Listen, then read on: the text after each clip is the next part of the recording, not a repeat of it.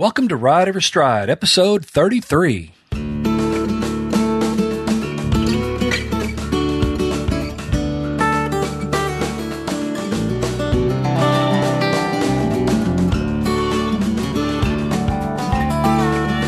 Welcome to Ride Every Stride with Van Hargis, a podcast about horsemanship and more. Our goal is to educate, motivate, inspire, and entertain you through the exploration of everything horsemanship and the intersection of horsemanship and humanship. My name is Laura McClellan, and I'm your co host on Ride Every Stride. And I'm here with Master Horseman Van Hargis. Are you ready to go, Van? Miss Laura, you know me, girlfriend. I am always ready to go. Let's get this thing rolling.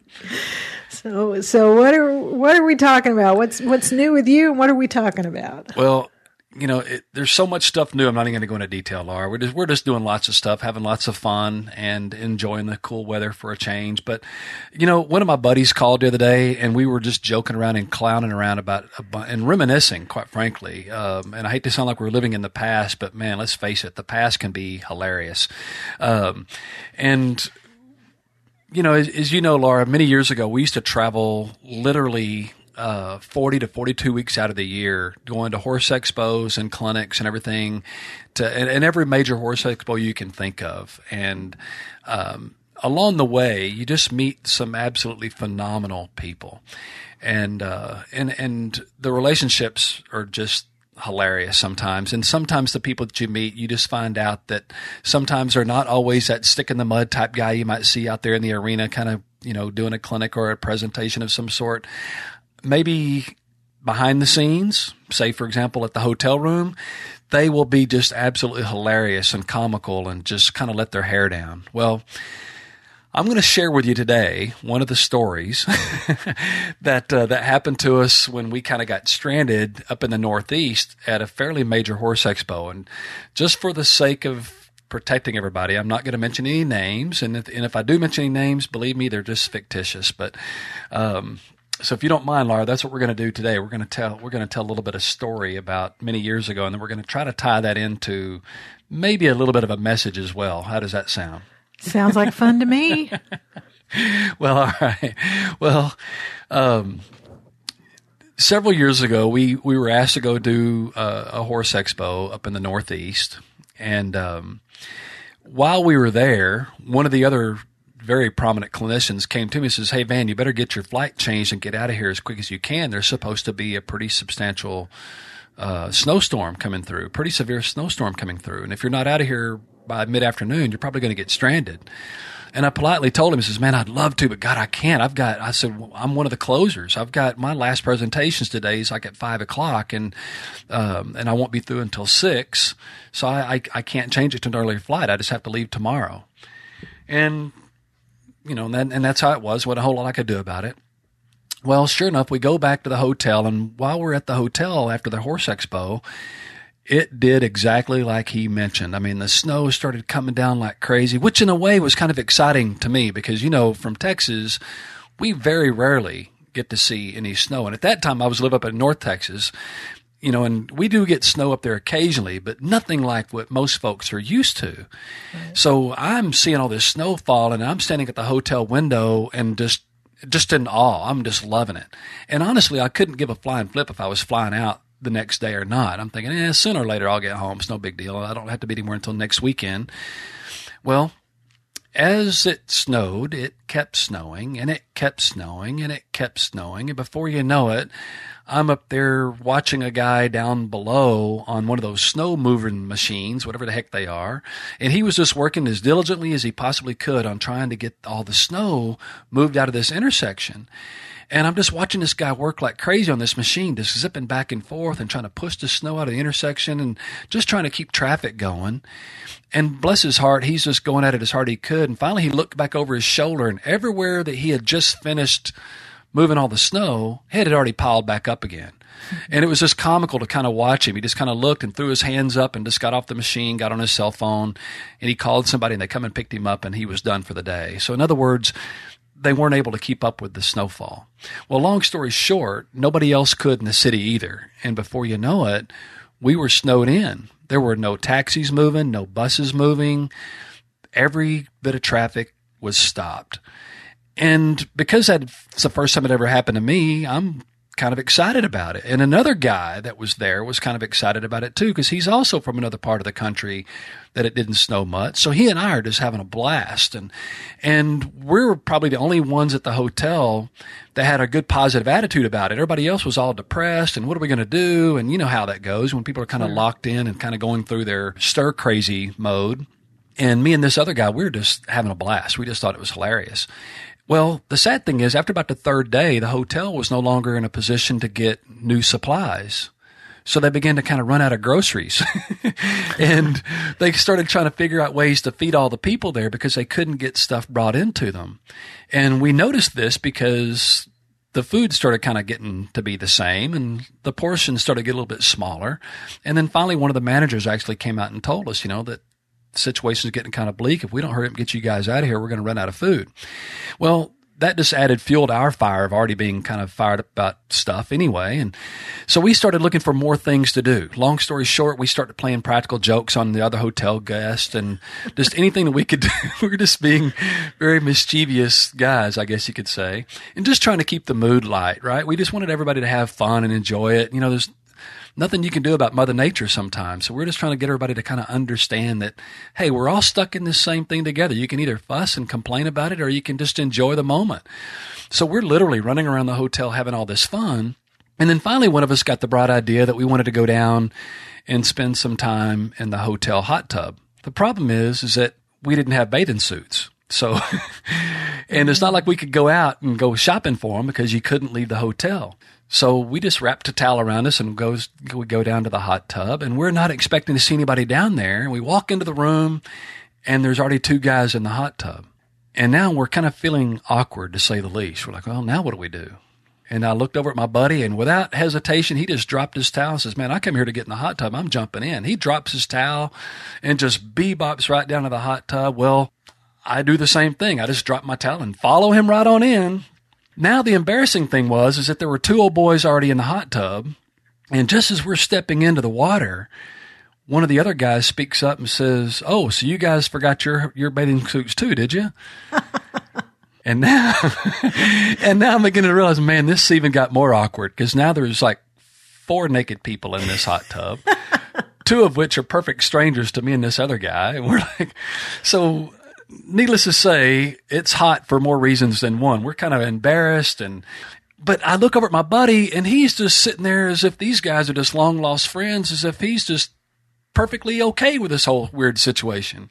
And I just, I was so amazed that he was just so relaxed about it. And the other three of us were just kind of awkward, but it was his mood and his attitude toward it that kind of broke the ice for this other guys. Well, to break the ice even more, one of the other guys looks over at us and he says, so, uh, what, what do you guys do? Obviously, you're stranded in the hotel too. So, you know, what brings you guys to this part of the town, and and and what do you guys do? And well, we're we're just horse trainers. We're just here, the big horse expo they're having town, and we're just kind of doing our presentations here. And we kind of explain a little bit of what we do. And you could tell by the look on these guys' faces that they were not impressed at all. They were just like, "Oh, okay, well, good. Just you know, good old redneck country boys, I guess." And and it kind of made us feel awkward again. Well, uh, to try to break the, the silence, I look at the guy. So, so tell me, what, what, what do you guys do? And one of them says, "Oh, well, we're into technology and we do this stuff." And I mean, all of a sudden, he's throwing these terms at me. And you know me, Laura, I am the worst guy you'll ever want to see when it comes to technology and understanding of it, and and even the terminology with technology. I mean, I know what the send button does, and and I know what a computer is. I just don't know how to operate one. And this guy's like throwing all this stuff out at me, and I'm just looking at him like I'm just as lost as a ball in high weeds. And then finally, he he mentions something that I'm kind of aware with, he, or aware of, and he goes, "Well, we're." What we're here for is that we're actually going to a conference and we're going to talk about this new technology that we developed. And this new technology is actually doing away with cell phones because we think we've got the technology reduced so small that instead of putting it into a device, we can actually implant that into the human hand. And I'm hmm. like, are you serious? Now say that again. And he, he explains it all to me in great detail. He says, oh no, we can actually put those same buttons that you would see on the face of your cell phone and we can put those things underneath the skin and it won't interfere with the function of your hand in the least. And you can do everything that you would normally do with your hand, but yet your cell phone is in your hand. So now your hand becomes your phone. And I kind of jokingly laugh and say, well, I guess that gives a whole nother definition to speak to the hand, you know, talk to the hand. Well, he's explaining this to me and he shows this technology can even be put not just in the hand, but like in the wrist. You know, and if you look at your wrist, you can see that skin there is so thin that almost on anyone, you can actually see the veins underneath the skin. And I know you're looking right now, Laura. So can you I see was. those little veins very clearly right there in your wrist and how, you know, how thin that skin is? You can see your vein very well. Well, he was saying that they could actually put LED lights and everything underneath that skin there so thin and it just lights up just like the numbers would on your, on your cell phone. And I'm thinking, man, get out of town. That is just too cool for school. You, there's no way you can really do that. He says, no, I'm serious. He said, this is just amazing stuff. Well, now I'm just enthralled with everything this guy's got to say. And of course, his partner's there disagreeing with everything he's saying and talking about it as well.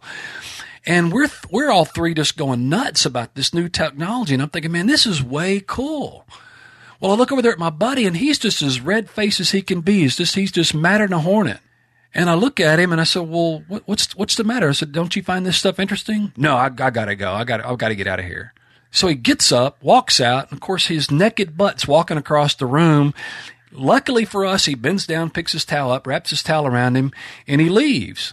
And I'm thinking, man, how rude! I can't believe he just did that. You know, just walked out on this conversation and I, and I was beginning to wonder too, why was he upset? Why was he so angry? I mean, all this guy, all these guys were doing was just telling us a lot about what they do. And quite frankly, I found it interesting. I found it very cool. And in my mind, I'm trying to pick picture. I want to be the first ones of these guys to have this technology in my hand. Even though I'm not a technological person, I'm thinking that would be kind of cool. Well, a little while later, I look up and here comes my buddy walking back in again, but this time he walks in the room butt naked. But if that's not embarrassing enough, he walks in and there's like about a six foot piece of toilet paper hanging out of the crack of his butt. I'm like, oh my God, how freaking embarrassing is this? He, and I looked at him and I said, hey, hey, hey, you got, you got toilet paper hanging out of your butt. He looks over there at those guys they just got through telling us all about this technology. Goes, well, looky there, boys. I must be getting the fax. well, the sad thing, Laura, that's a true story. That's the sad part about this whole thing. That's a true is, story. That is sad, but it's yeah. But you were younger, right? Oh yeah, a little this bit. wasn't like that, last week. No, no, it wasn't last week. It was a couple of years ago at least. Oh, but you know, goodness. it's uh, we, number one. That whole weekend was just an absolute blast. We really did. We got trapped up in the Northeast, and and a horrible uh, snowstorm came in that year. And matter of fact, they still talk about it today. How bad that snowstorm was. They still talk about it in the East, and it was just amazing. And and for me, I had never seen anything like that. I mean, yes, it was it was inconvenient. You know, we had to rearrange flights and everything else, but really we made the best of a great weekend. It was a really cool weekend and which obviously the weekend got extended out through, through part of the week, but it was a really good time. But the most important thing for me is I had an opportunity to really meet some of the guys, some colleagues that I worked with, but didn't get to share much time with other than just in a professional setting and to, to find their humor, to find some of the things that were their interest outside of the horse industry was just really a great experience for me. And then also, like that one particular guy I was just mentioning there, I got to notice a lot about his competitive side. I don't think I've ever met a guy more competitive in all my life, which is exactly why he got kind of upset when these guys started talking about their technology and all their stuff. And, and he felt as if what they were doing was more important than what he did, you know, or or or kind of looked at it that way. And I don't I didn't take it that way at all. I didn't feel like these guys were trying to one up us. I just felt like they were really sharing some cool stuff and it was just cool stuff outside of what our knowledge and experience was but he's so competitive, see, and he couldn't come back with a good comeback for it, you know, to say, well, yeah, well, we train horses and we do this and we do that. And he couldn't figure out a way to how to interject that and to get their interest because when we told them that we were horse trainers, they didn't sound very interested at all. And you're not going to make somebody become interested in what you do or what you say, but you also can't take it personal. But it was kind of funny because my buddy kind of took it personal. He got up and, and he, you know, stormed out of the room But I guess probably somewhere along the line, and just knowing his personality, there's no doubt in my mind that after he realized, you know, that he was kind of rude about it, he thought enough to make a joke. And at the same time, his joke was also another part of the competitive spirit because it wasn't just any joke, was it? It was a joke about the technology. And I just thought that was so funny how he so creatively came back into the room and said, well, looky there, boys, I must be getting a fax. And it was just, I thought that was, I thought a lot of him for, for being, you know, catching himself, I guess you could say. And at the same time, I, I thought a lot of him for uh, for coming back in there and sharing the humor. And as it turned out, as awkward as the moment was, having four grown men, two of which were absolute strangers, just enjoying ourselves and not being so self aware of our lack of clothing, uh, that it really ended up being a, a good conversation and a, and a, good visit, despite the uh, despite the awkwardness. Well, that, I mean, it sounds like a story you would tell, and I mean, you got me with it. So that's well. Since then, I've actually shared that story at a lot of different horse expos, and which is why we talked about it just briefly today. Was I, I've oftentimes just kind of introduce myself, and then I'll immediately go into this story just to kind of break the ice for folks, and uh, and, and I'm just so blessed that that situation happened, I'm able to share the story with somebody that, or with with other audiences, and then find the humor in it. And then, of course, I'd go right into my regular my regular horsemanship presentation.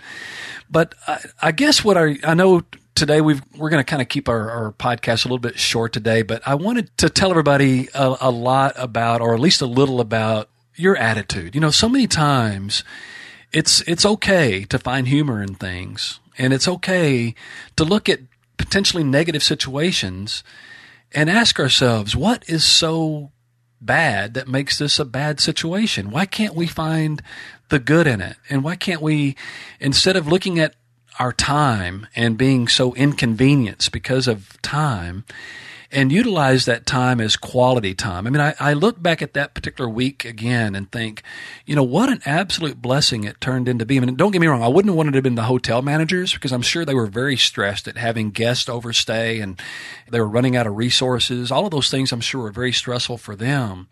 And in the beginning, it was very stressful for a lot of the guests because we had other places to be. I had to cancel a few things. But the other side of it was, it was ended up being a great experience in the sense I really got to know people a lot better.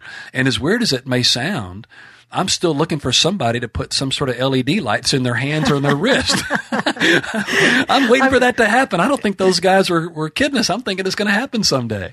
Yeah. So, well, I mean, I think, uh, you know, aside from being a funny story, I think there's a lesson to be learned there just in general, whether, yeah, I know this is a horsemanship podcast, but we also talk about the humanship side of it. And the fact is that we can't control anything that goes on outside of us. We can't yeah. control our circumstances. We can't control the people in our lives.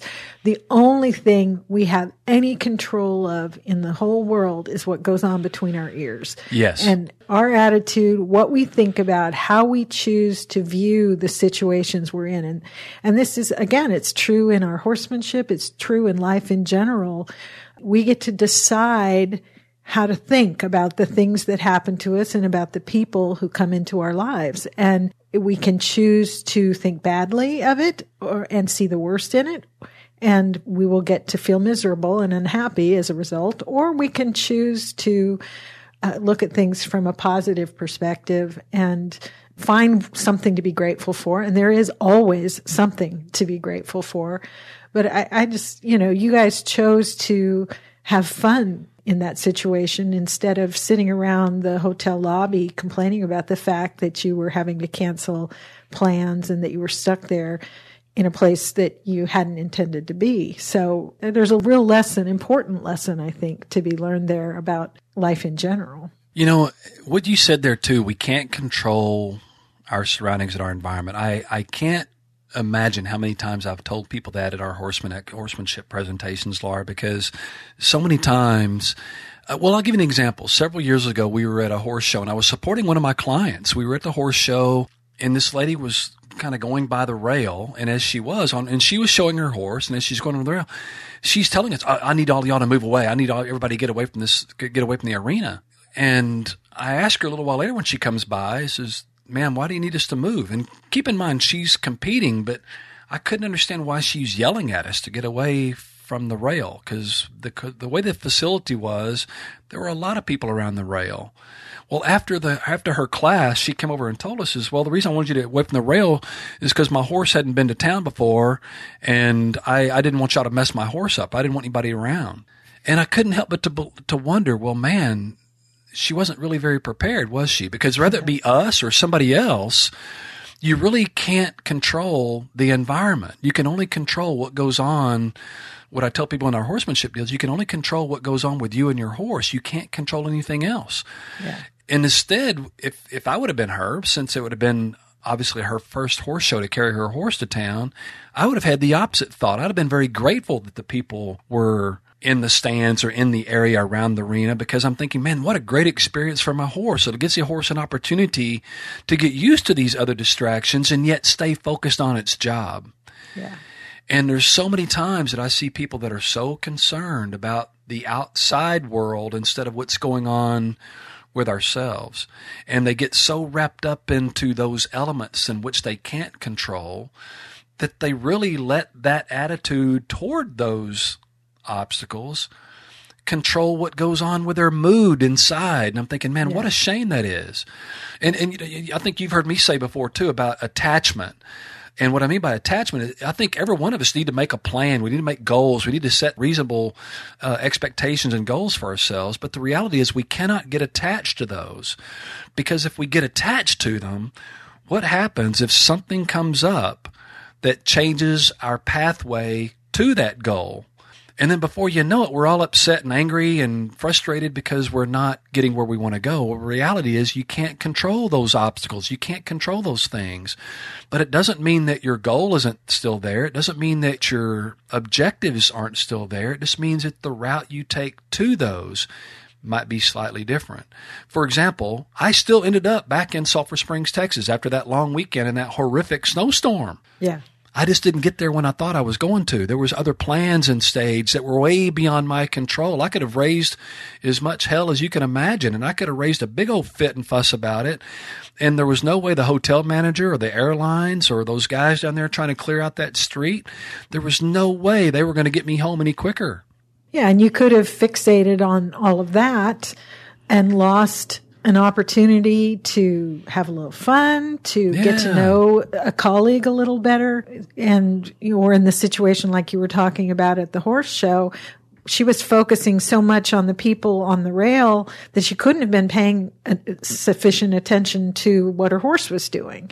Uh, because she was so busy worrying about what y'all were doing. And exactly. I, there's just so much truth in that, that, um, and, and this is a lesson I continue to have to learn to stop looking out there for what the problem is. The problem's in my head and I can't control what anybody else is doing, but I can control what I think about it and what I do, you know, what goes on in my own head.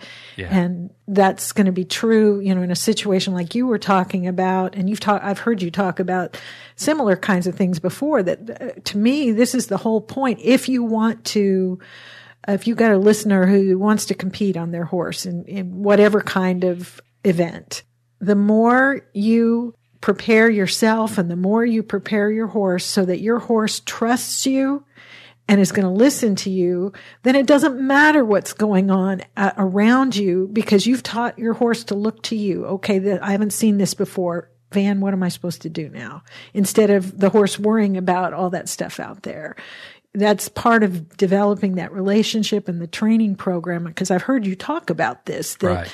you know you develop that trust between you and your horse so that when the unexpected comes because it will come at some point your horse is going to look to you and you can take care of the situation regardless of what's going on around you. And you know and sometimes that relationship can be sh- brief and short. Sometimes it can be extended. And of course, the longer the extension, the greater opportunity for us to solidify that trust relationship. But I'll give you an example.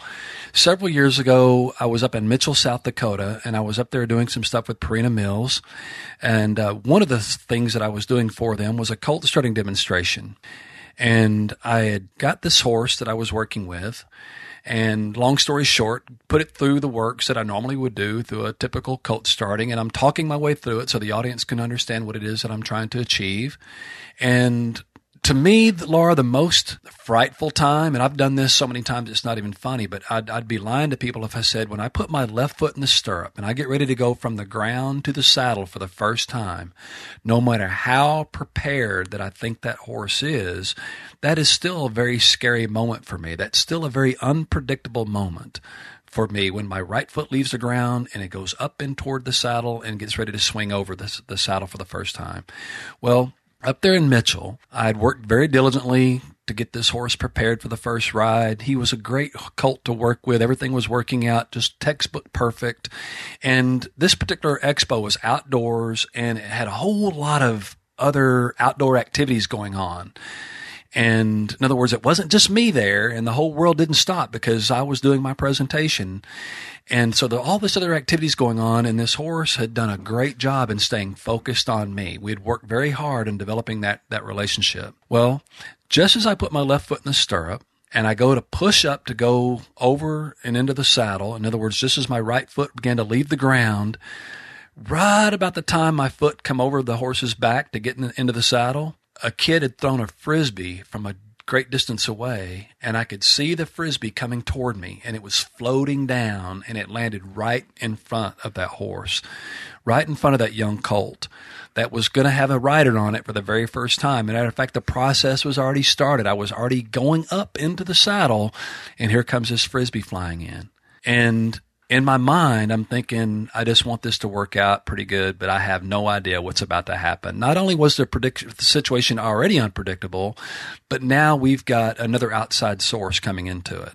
And luckily, I put my leg over the horse. The frisbee landed on the ground. I pet the horse on the neck, and it was as uneventful as you could possibly imagine. It everything just worked out to a T. Well, when everybody realized that I was in the saddle, everything was okay, and I guess they saw that big, deep sigh of relief that I released and just went, oh my gosh, that could have been bad. Well, then the audience finally laughed and kind of cut up with me. And all I could think of was what, man, that could have been really, really bad.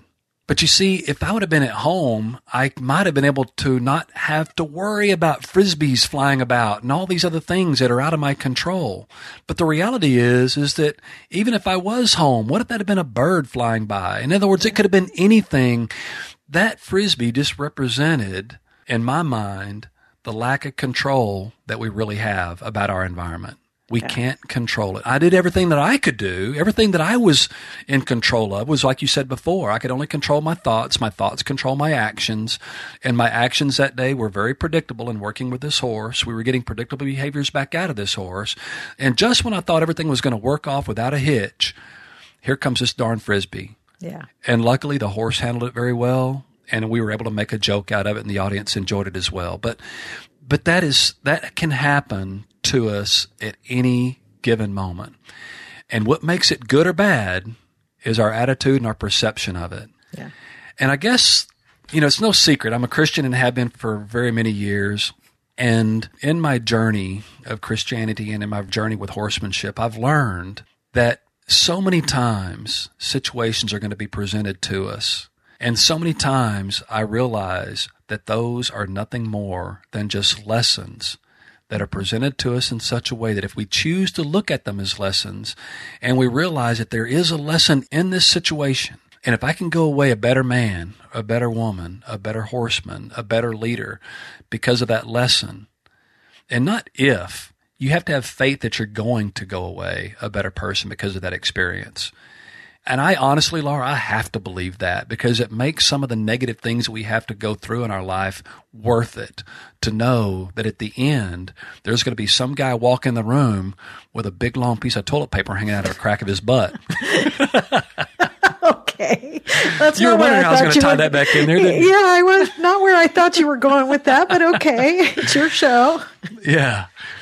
But the point is, is that those things are going to happen to us. And the reality is, it's just how we choose to look at them. You yeah. know, we can look at them and just think how darn bad they are, or we can look at them and think, man, thank God for that experience because I'm a better person for it, or something good happened from that experience.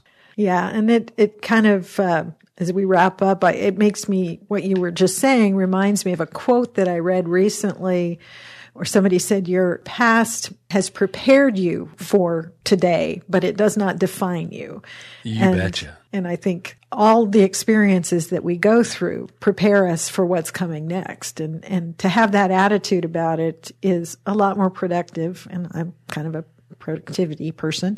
It's a lot more productive attitude to have than to complain and lament these, you know, whatever it is that's happening to us, whether good, bad, or indifferent. So, a lot to be said there, a lot of thoughts there, pulled out of a very interesting story that you shared with us, man. So, uh, thanks for that. I, uh, it may be that some listeners have some questions or some thoughts about that, and I know you would love to hear them. So, we invite listeners to offer their feedback on this episode and on the show in general. There, you can share your comments in the show notes for this episode, which you find on the website for Van Hargis Horsemanship, and that's at vanhargis.com. Pretty easy to find, pretty easy to remember.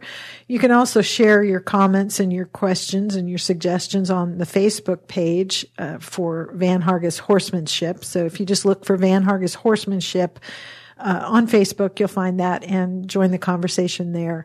If you have thoughts or suggestions, ideas that you want to share with Van, uh, privately rather than on a public forum, you can do that by emailing him at info at vanhargis.com and he'll be sure to read that and respond. If we could ask a favor, if you enjoy this show, we'd love it if you'd help us enlarge the community by sharing the podcast with the people that you know. You can tell your friends about it, show them how to subscribe, where to find it on their phones or in their computer. And consider leaving a review of the show in iTunes. That's really helpful to Van to see the feedback, what's working, what's not working, so he can make the show really useful to you uh, as a listener. And it also helps make the show more visible to others who might be looking for some advice and some help on horsemanship and maybe a funny joke now and then. Van, you've got a couple upcoming events. Uh, this as this episode is um, going to be published, it'll be the beginning of December, and you've got a couple things coming up in uh, January after the first of the year, isn't that right? Absolutely. Well, first of all, we've got the the one key event that's going to be really cool and really fun to do. Uh, it's in January, of course. It's the uh, the Denver Market. Um, for those who don't know what the Denver market is, uh, it's also called WESA, which is a Western English um, Sales Association, I think it is. But it happens every year in Denver, Colorado, and it's we we just kind of call it the Denver market and have for years.